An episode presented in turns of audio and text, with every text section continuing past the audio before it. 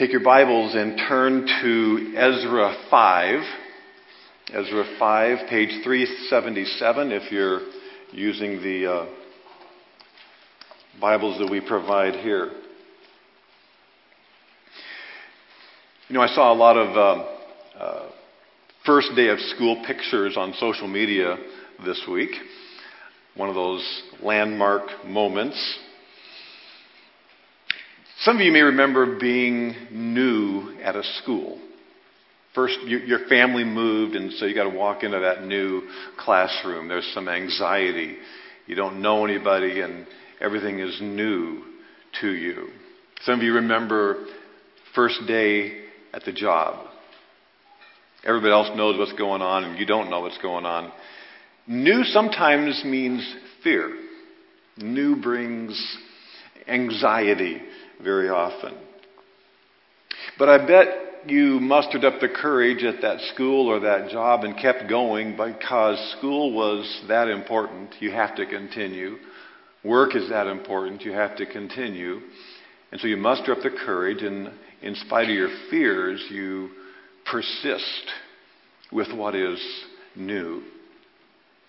As we return to our study of Ezra, and the vitally connected book of Haggai that we just completed, we find the people of Israel at a time where they have moved, first of all, to a new location.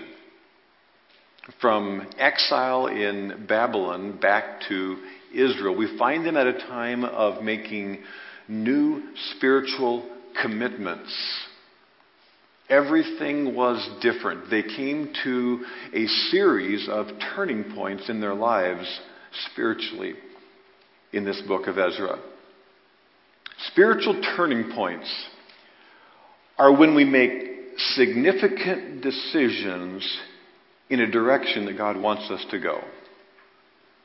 Spiritual turning points are when we make significant decisions in the direction God wants us to go. And I don't know if in the recent months uh, God's been doing something in your life that is essentially a spiritual turning point. You've decided before Him that uh, you are going to recommit yourself to some area of spiritual growth. Maybe you're going to be in the Word regularly. Maybe you've committed yourself to address some area of weakness or sin in your life, your personal holiness. Maybe the spiritual turning point is something to do with the body of Christ here, and you're going to connect yourself. You're going to uh, let yourself be accountable and a little more open and transparent. Maybe your spiritual turning point has to do with some key relationships in your life that need addressing, or I don't know what it might be. God works in us individually. But I can be sure of this that if you have made a significant decision in the direction God wants you to go, that commitment will be tested. That in fact, no, long, no matter how long you have already been going down that new path, there will be anxieties, there will be fears, there will be obstacles, there will be opposition. Something will test that commitment. And we want to look at that in our passage today as uh, another spiritual turning point takes place in the life of Israel, and it is tested. So let's review a little bit where we're uh, at in terms of the uh, nation of Israel. We'll do this by way of a, uh, a map. So, this little area is what we know as the land of Israel. It's where most of the Bible takes place. It's the promised land that Israel got as Joshua led them there 1400 BC, and they were basically there in that promised land for some 800 years. But there had been a spiritual decline, and so through those years, God had warned them if you don't change, if you keep going after idols, I will have you taken away to another land. And that's exactly what happened. So around 600 BC, there was a series of uh, deportations that took place over a 20 year span of time, three of them, and tens of thousands of the Israelites were taken off into Babylon by Nebuchadnezzar, who also destroyed the city, destroyed the temple, and took the treasures of the temple off to Babylon. And there they were for the next decades And while there, we discovered uh, in, in the book of Ezra earlier on that uh, they began, they weren't really in prison. They could live their lives. They began to prosper. But then the Persians took over the Babylonians, and a new king, Cyrus, was in charge. And Cyrus was moved by God to tell the Jews, I want you to go back, and anybody who wants to go back to Israel can go. And so, in the first couple chapters of Ezra, we see that some 50 thousand Jews responded to that invitation, left what was probably a rather prosperous life in Babylon, and went back to Jerusalem with the express purpose of rebuilding the temple of God and restoring what God had in mind for worshiping Him, though the temple had been destroyed, right? And so they go back to rebuild the temple, and they begin to do just that.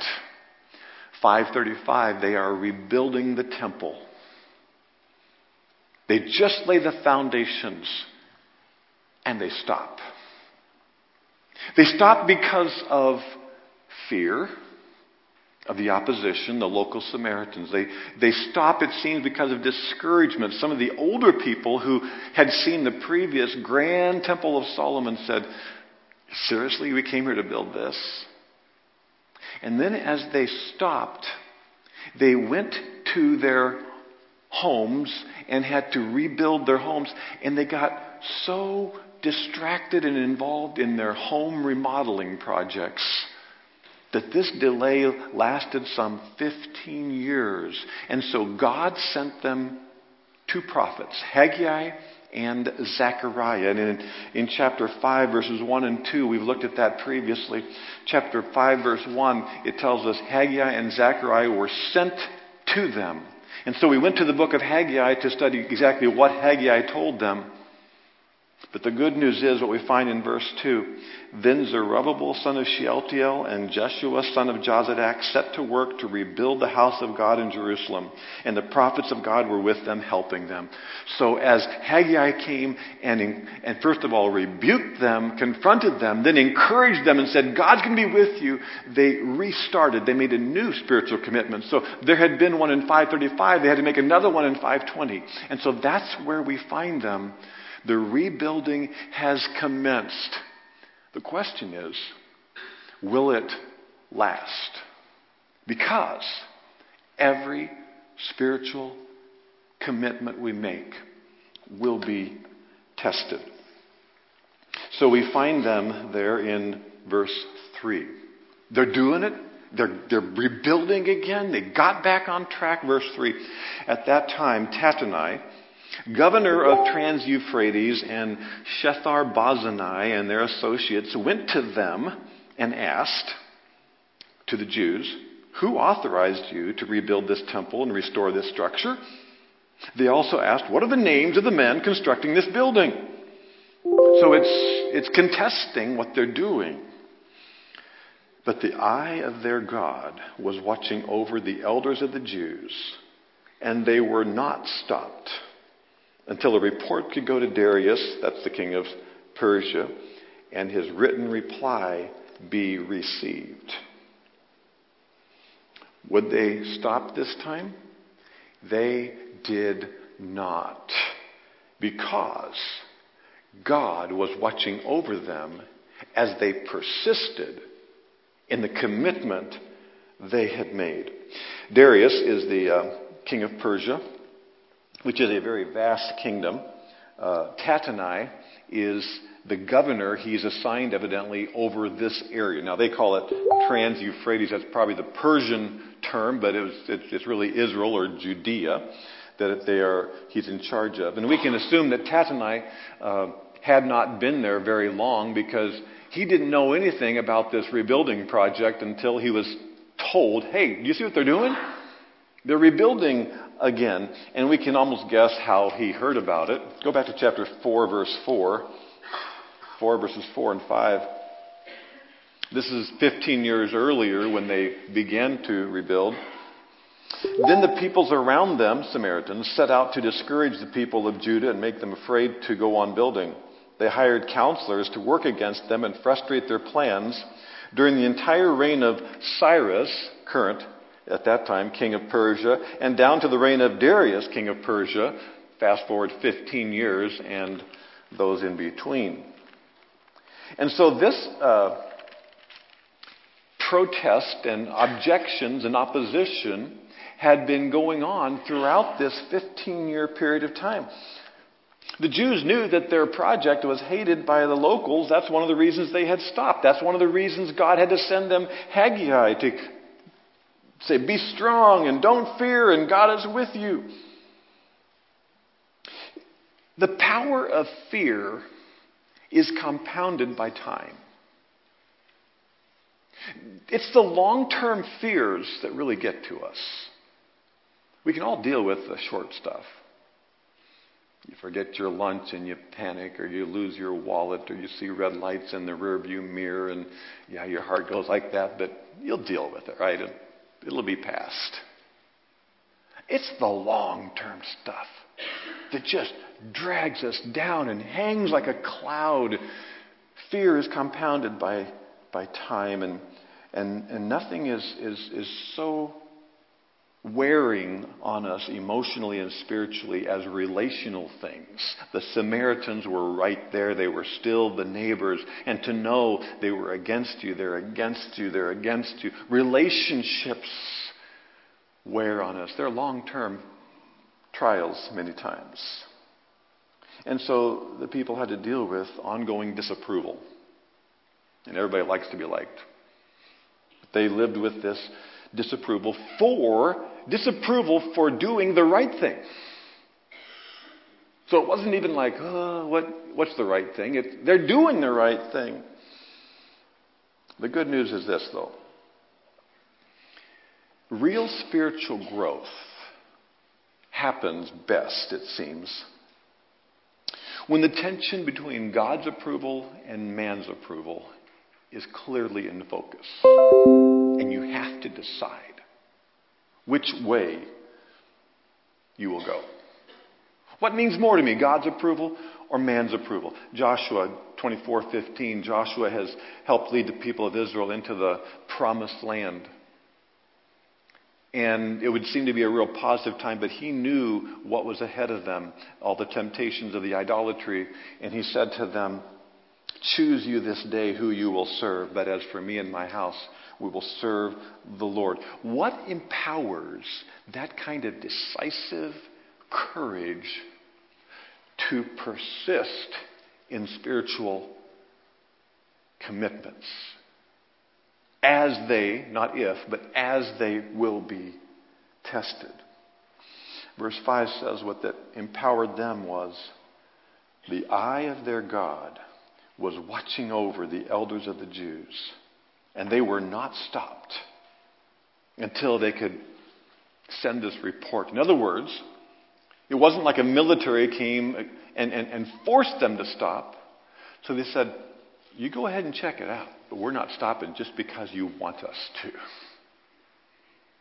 Because the eye of our God is watching over us. This, this, is, this is exciting. They get it. You can't make everybody happy. They would live with the disapproval of the neighbors. They would live with the, uh, well, the tentative disapproval of the Persian officials because they didn't know what the king would say. But they could live with that because they knew God sees. And God is going to watch over, not just see, but it implies God will take care of the fallout. You find that phrase, the eye of God, or the eyes of God, numerous times in Scripture. Uh, we know theologically God is spirit, not flesh. But he is often spoken of with eyes and ears uh, because we are made in his image. And so we are, uh, we, we, we, are personal beings. He is a personal being, and, and his omniscience, and he indeed sees. He's omniscient. He knows all. He's omnipresent. He is everywhere. So nothing escapes his notice. And that's a very good thing for a couple of reasons. One is accountability. Because he sees all, we are accountable. Job said, For his eyes are on the ways of a man, and he sees all his steps. Solomon says almost the identical thing for a man's ways are before the Lord, eyes of the Lord, and he ponders all his paths. It should be real assuring to us that nobody is getting by with anything. So many times that, that, that unfairness, sense of injustice swells up inside of us, and we forget that God sees everyone and what they're doing and even what they're thinking. Nothing gets by. But it's not just for accountability, because that applies both to believer and unbeliever and believer. But his all watching eye, as in our passage, is for our support. Second Chronicles 16:9 For the eyes of the Lord run to and fro throughout the whole earth. Why? To give strong support to those whose heart is blameless towards him. Says, I'm looking for someone who is pursuing blamelessness, blamelessness before me. That's the one I'm going to support. Or in the New Testament, 1 Peter 3:12, "For the eyes of the Lord are on the righteous, and his ears are open to their prayer."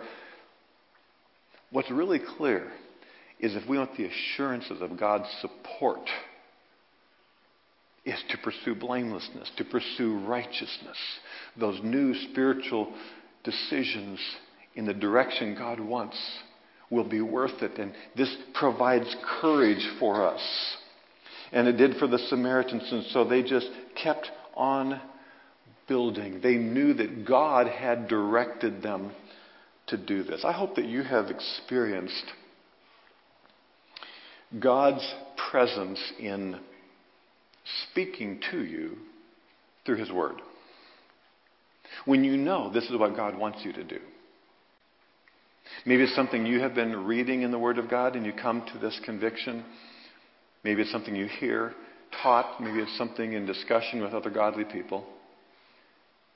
But the thought comes to you I think God wants me to blank. And for you, it becomes something very specific. Now, will we always be spot on? We don't know. It needs, you know, you talk with other people. But you know what I mean? That, that, that God speaks to our heart through a biblical principle. This isn't just my idea. It says, I, I think God wants me to. Hmm. Last week, if you were here, Pastor Nate finished up his message about praising God by suggesting an application that we would, for 30 days, morning and evening, think of something to praise God about. I was back there. I heard that. I thought, that's a good application, Nate. Good job. But I, I didn't make any plan. I think it was Sunday afternoon or Sunday evening, Priscilla said, We should do that. We should have a conversation in the morning and the evening about what we praise God for. I said, No, honey, that's just an idea. No, I didn't say that. I said, Okay. And so we've been doing that almost every morning and evening, one of us reminding the other, what do we praise God for? It's remarkable how that brings a positive turn to whatever negativity was going on in our life. It's amazing how that actually draws us together to have those conversations. Sometimes we make spiritual commitments, and we are rewarded with the knowledge that God is involved, watching over my life in specific ways. sometimes those commitments will cost us the approval of somebody close to us. Sometimes there's a price tag to pleasing God, and it's not comfortable. It's awkward when someone who is close to us, who we care about, doesn't agree. But again, that's where we are facing a necessary human disapproval, which actually enables us to experience the exciting personal approval of God. And what, what a rewarding experience it is to know that this is what God wants me to do. He is faithful.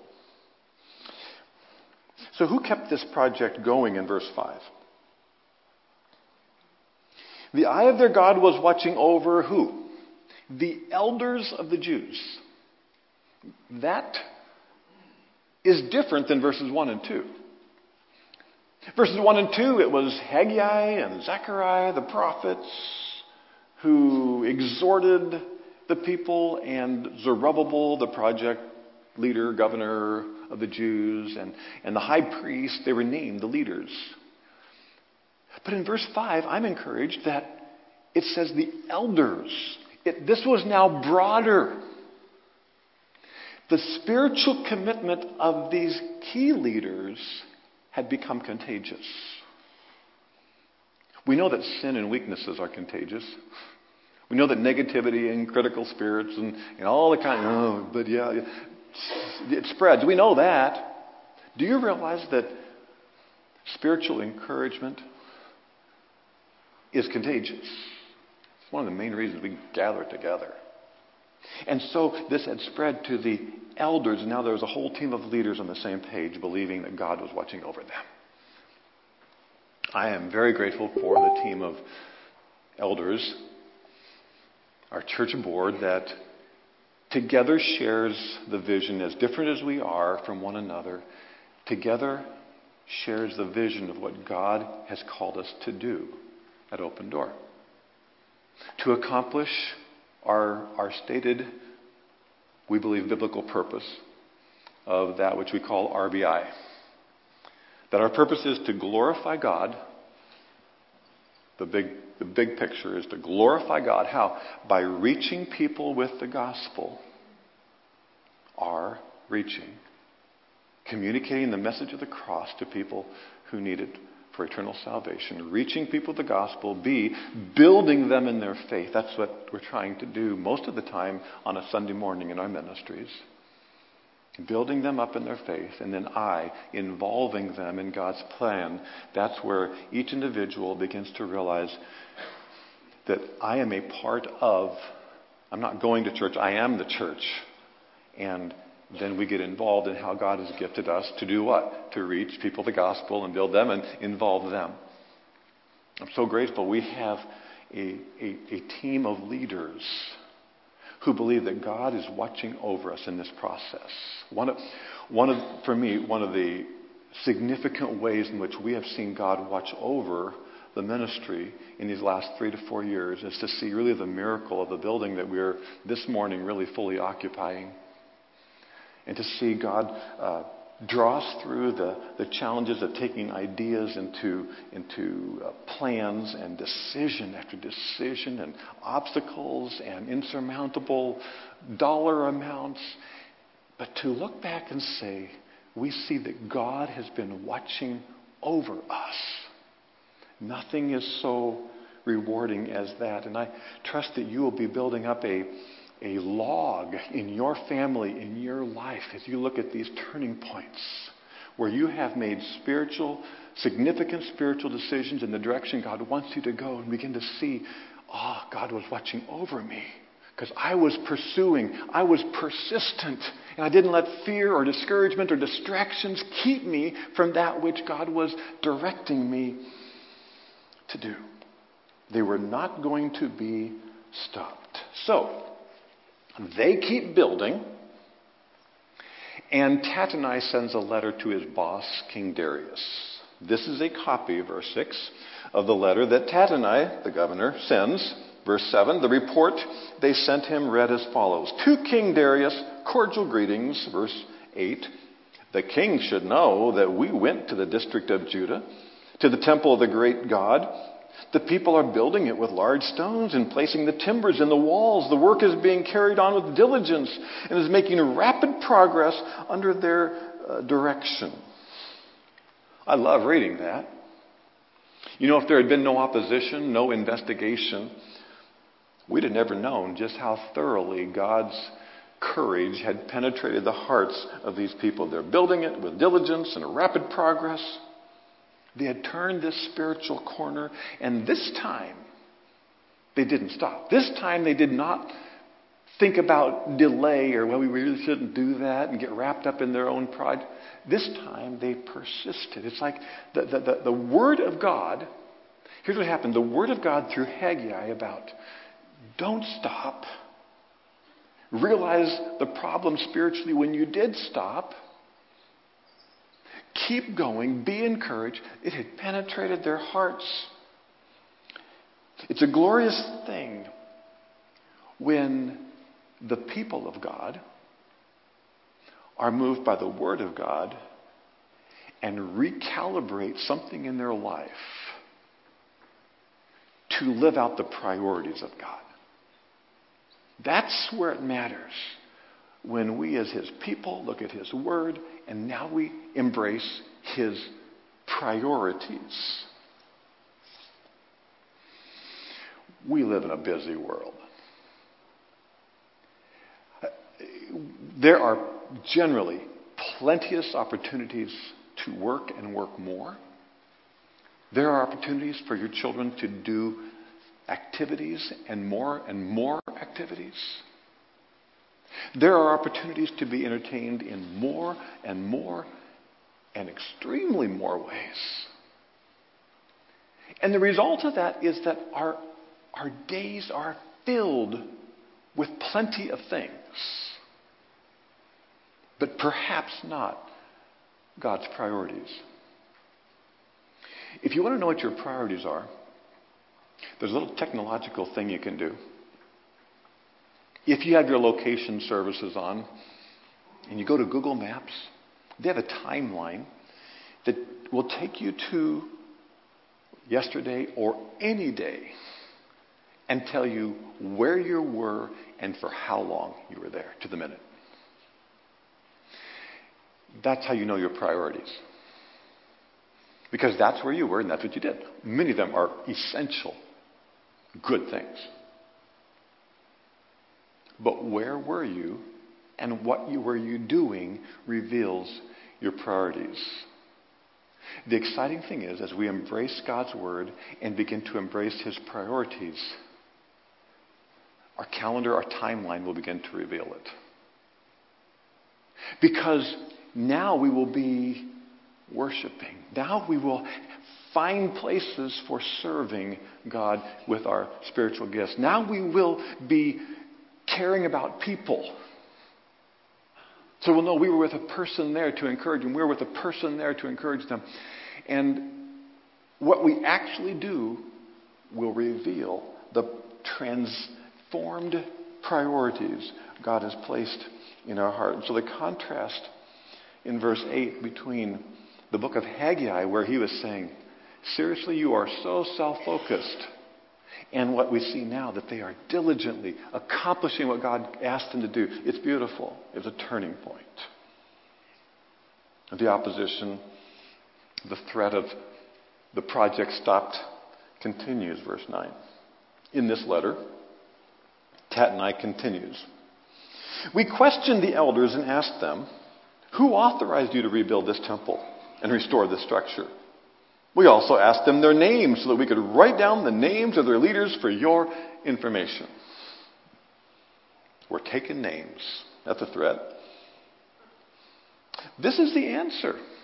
This is Tattenai asking, telling Darius, the king, the conversation he had with the Jews.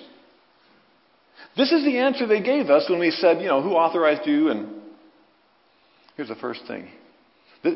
Whatever Whatever Tattenai had discussed in this meeting with the elders of the Jews, this is what stood out with him, for him.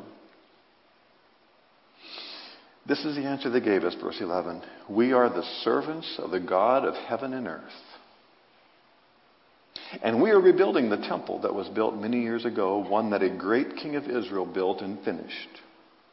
But because our fathers angered the God of heaven, he handed them over to Nebuchadnezzar the Chaldean, king of Babylon, who destroyed this temple and deported the people to Babylon. It's remarkable what they mentioned first. We serve the God of heaven and earth. This wasn't disrespecting their governmental authority, but it was just saying, but we have a higher authority. We serve the God of heaven and earth, the Creator God. And what we're doing is we're rebuilding the temple that had been built by a great king. Now, we know that to be King Solomon. Uh, that name wouldn't have been meaningful to Tattenai. Uh, he, he didn't know the history of centuries before the spiritual heritage of King David and King Solomon in the books of Psalms and Proverbs that we value and the, and the account of all this in 1st and 2nd Kings, that, that, was, that was meaningless and, and he was ignorant of those things. But the Jews know their heritage. And so often it's important that we know our heritage. That we, we know what brought us from where we were to where we are. We know the people who have fed into our lives, and that creates a rich soil for future persistence. Notice they also didn't sugarcoat the sin of their own people. Our fathers angered the God of heaven. When we are persisting in spiritual obedience in the direction God wants us to go, it's amazing the spiritual clarity we get about what's gone on in the past. And we no longer live in self defense and denial. They knew that their fathers and forefathers had uh, violated God's word on a, for a long term basis, and that's why they were in that situation. Every one of us as believers can remember, I'm sure, times of spiritual setbacks. No one has a spiritual graph like that. Our graphs are like this. We know it. We remember certain decisions, we remember certain stubbornnesses, and it's a path we've been on. It could be that it's been 15 years, like these guys, 15 years since we've been properly aligned with God's Word. But don't despair. That's the message. There's a way back. Grace, grace is not just about saving us from our sin to go from hell to heaven. Grace is the way God handles us. Grace is the way He sees us and accepts us and picks us up over and over again. It's never hopeless, but a clear indication that this was a sincere restart is the clarity they have about their past. Tattenai writes it all down in a letter to his boss. Now, what he brings up next in verse 13 that the Jews told him, I assume that uh, Tattenai is recording what the Jews said in kind of the order that they told him.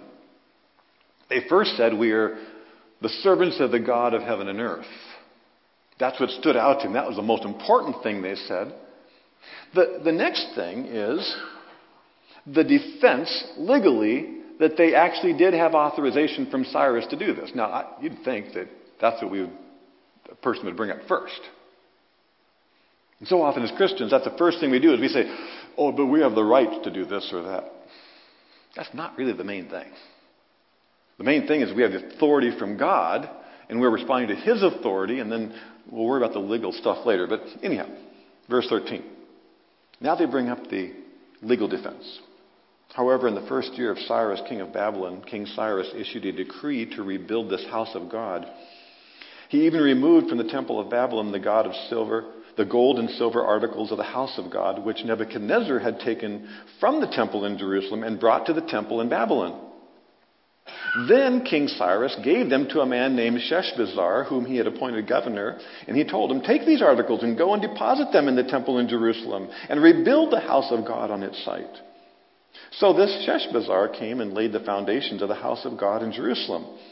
From that day to the present, it's been under construction, but it is not yet finished. So they make their defense that Cyrus, the, one of the predecessors of Darius. In fact, he was the king who had conquered the Babylonians, he was that first king.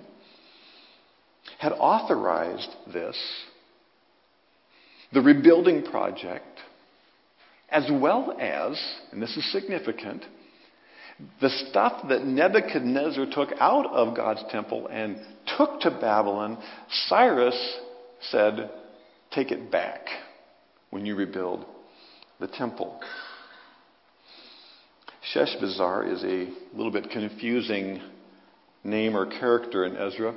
Uh, some think Sheshbazzar is the same person as Zerubbabel. Uh, the reason you'd think that is because both of them are called governor. Both of them are credited with laying the foundation of the temple.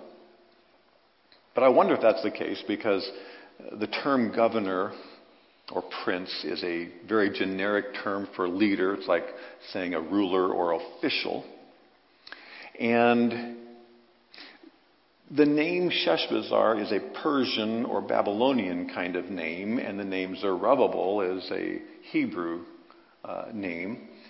I think these are two different people, and that there had been a Persian official designated by Cyrus to oversee what's going to go on there that I'm sending the Jews to do. But then there's also Zerubbabel, one of the Jews who's going to actually lead the project. That's my understanding of it.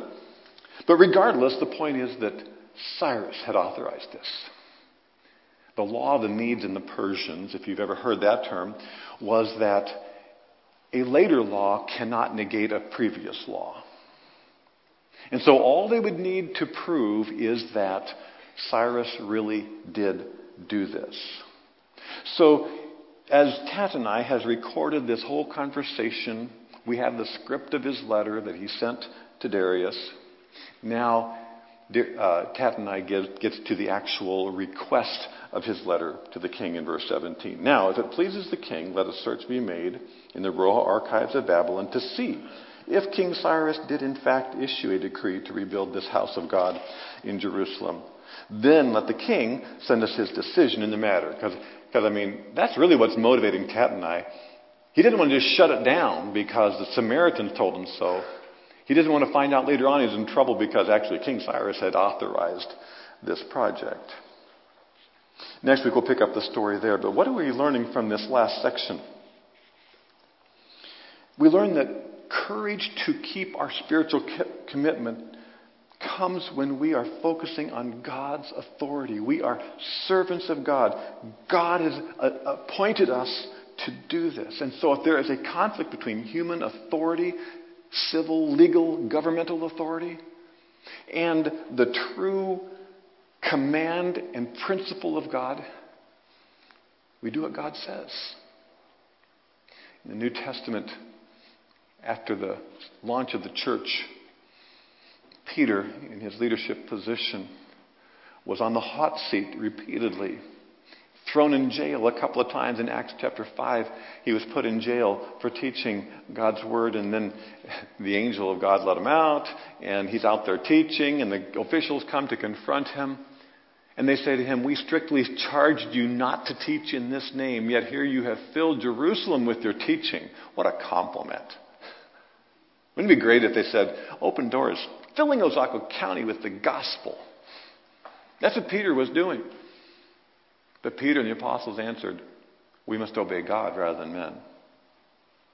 I realize there's a conflict, guys, but I'm sorry. This thing we have of, of, of His Word and this thing we have of the authority of God, it makes a difference. And so we will risk jail to obey and communicate the gospel. I've never felt much persecution. I feel like it's, it's a huge blessing to be able to freely teach the Word of God in the United States of America. We can broadcast this service live, we can write it down, we can publish it. Will we always have that freedom? I don't know. Will our children? Will our grandchildren? The direction would suggest there's going to be more and more limits. I don't say that. Please understand, don't say that to induce fear. That is to induce courage and confidence because the whole scripture is filled with opposition to the Word of God. And who wins? God's Word always wins. Now, is there suffering and persecution? Yes, in this world you will have tribulation. But do not fear, Jesus says, I've overcome the world. And so we need to have that confidence. So let's not be distressed by what we see. Shake our heads. I shake my head when I see Christian owned companies like Chick fil A or Hobby Lobby facing protests because they add stores in their success or because they apply biblical principles to their benefit policies or they make contributions to Christian ministries as a private company. It almost seems like churches have more freedoms than Christian businesses do sometimes today. But we know that being a believer in Christ, not just religious, being a believer in Christ, adhering to and submitting to the Word of God will subject us to more and more ridicule. And because it's in the public forum, media, etc., it'll happen more privately. But that's where you and I have the opportunity to shine. Because people can try to decide now, they always mock people who believe the Bible, but I know Joe. I don't feel like making fun of him at all. And that's where we glorify God by our commitment. So if you have been making some turning point changes, decisions, will you follow through as it gets tough? Maybe attending regularly is a new spiritual turning point for you. Maybe investing in connecting to the people of God in an adult Bible fellowship or your children and kids uh, build on a Sunday or the youth programs that are starting on Wednesday night, maybe a Bible study. Maybe that's a new spiritual turning point for you. Because you know you'll be more connected, a little more transparent, and a little more involved. Those aren't just meaningless changes of doing something, spiritual activity. Those are generally birthed in something God prompts because you want to grow spiritually, because you want to be accountable spiritually, because you want to impact the lives of others spiritually. Those are, those are significant decisions. Or maybe God is working in some personal way that you've decided to address issues in your marriage that have hung there forever. You're going to be more honest. You're going to be more transparent. You're going to make sacrifices that you haven't made. Something that God is prompting in your heart. That's fantastic. Just know it will be tested. But as it is tested, let's review three assurances we have of how we have courage in times of testing of new spiritual commitments. Focusing, number one, focusing on God's care, that's his eye, remember? Focusing on God's care motivates us to keep commitments, even if someone disapproves. So, is it possible there is someone whose disapproval means too much to you? Because so often there are certain people in our lives that we, we unthinkingly begin to shape our lives around their approval. Because of a family connection, uh, a personality, or power, or popularity, or work situation, and we just find ourselves obsessed with their approval. That is an opportunity to see how we will persist in seeking God's approval in spite of someone else's disapproval. Number two, focusing on God's Word will transform our priorities. Does this, has this really become the basis of our conviction and our priorities? Is there some clear biblical priority that I'm ignoring? Is there something that our calendars would reveal? That this is out of a line. And so there's some hard decisions that we may need to make. Number three, focusing on God's authority gives us courage if, when we conflict with human authority, because it will happen. The first issue, though, is not what a government thinks. The first issue is have I aligned myself? Am I resisting God's authority on some issues? Is there some place where I am ignoring, rationalizing something I know God said? Let's not worry about the government until we have personally decided that we will submit to God's authority. And then, if there is a conflict, if I'm, a, am I afraid of some human opinion that contradicts my commitment to God's authority? And what we find with confidence is that we will be fine when we pursue and persist in our spiritual commitments because God is going to watch over us. Let's pray. Heavenly Father, we just want to recommit ourselves to a life of simple and single focus on you, your word, your will, your direction in our life. I pray, Lord, for each person among us who is uh, hearing your Spirit, maybe in some specific ways, as we have heard uh, biblical principles of your direction. Guide us to make hard decisions or to keep hard commitments as we are tested. We just commit to you, Lord, this uh, fall season. All those who are re entering school, perhaps.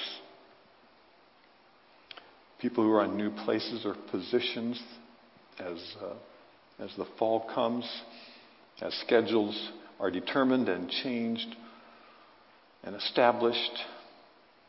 Lord, that we would have a clear view of your will in our life. We recommit ourselves to persist in the direction you are taking us. In Jesus' name, amen.